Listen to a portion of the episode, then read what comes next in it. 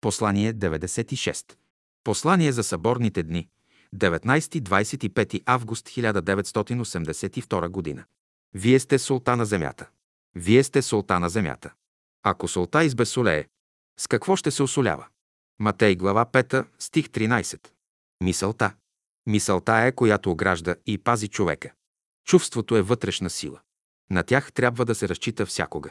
Те са, които пазят човека. В школата на учителя това са отдели, които се изучават. В 91-и псалом е казано Който живее под покрива на Всевишна го, ще пребивае под сянката на Всемогъща го, това се отнася за мисълта и чувството, които всъщност проистичат от Бога. Ще знаете, че вашият живот и животът на Бога е един живот. При това съзнание всичко можеш да знаеш и всичко можеш да постигнеш. При това съзнание ти си свободен човек. Бялото братство. Бялото братство не е никаква външна обществена организация. То е един велик живот, който може да се изяви при всички условия.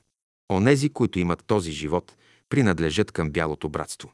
Тъй, че Бялото братство като форма може и да не съществува, но то е навсякъде и може да създаде форми, когато и където иска.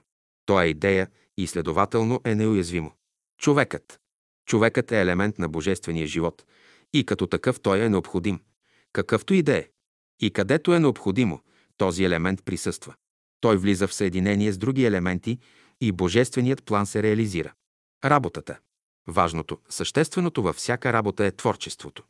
Даже и когато човек извършва най-обикновената работа, създава своята ежедневна обстановка, той извършва пак творческа работа, в която расте и се развива. Човек е творец във всичко, което върши съзнателно или несъзнателно. Любовта. Помислете само в колко много образи ви се изявява любовта. Каква красота и сила внася в живота. И благодарете на Бога. Образите са много, но любовта е една.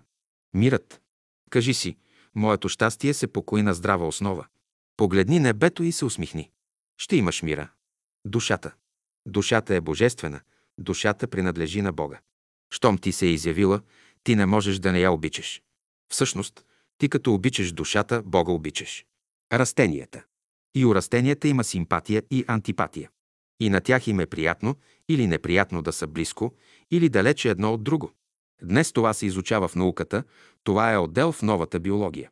Древните жреци и учени са познавали тази наука и се е използвали. Животът. Животът е космичен. Той е един, но изявленията му са различни. Това е великата наука, която се изучава. Какви форми взема животът на всевъзможните небесни тела при различни условия? Животът ни се разкрива чрез светлината. Молитвата. Чрез молитвата, чрез святата мисъл, ние се ограждаме и пазим. Молитвата е висша магия. Чрез нея ние призоваваме невидимия свят, висшия свят. Да ни пази и закриля, да ни съдейства. Мислите и чувствата са съдове.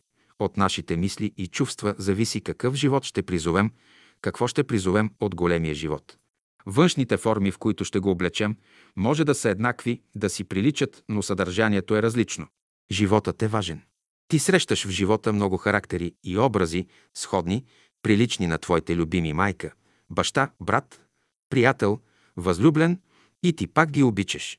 Чрез тях твоите любими ти се изявяват. Следователно, те живеят. Животът е вечен. За всичко благодарете. Мисълта и чувството.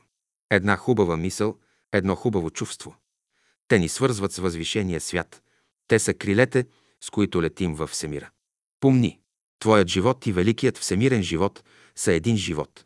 Гледай на малкия живот, както на големия, това да определя отношението ти към него. Тогава ти си свободен. Бог ни съпътства, огражда и пази. Той ни учи чрез своите ангели и светии. Да бъде благословено името Божие от века и до века. Брат Борис. София, август 1982 година.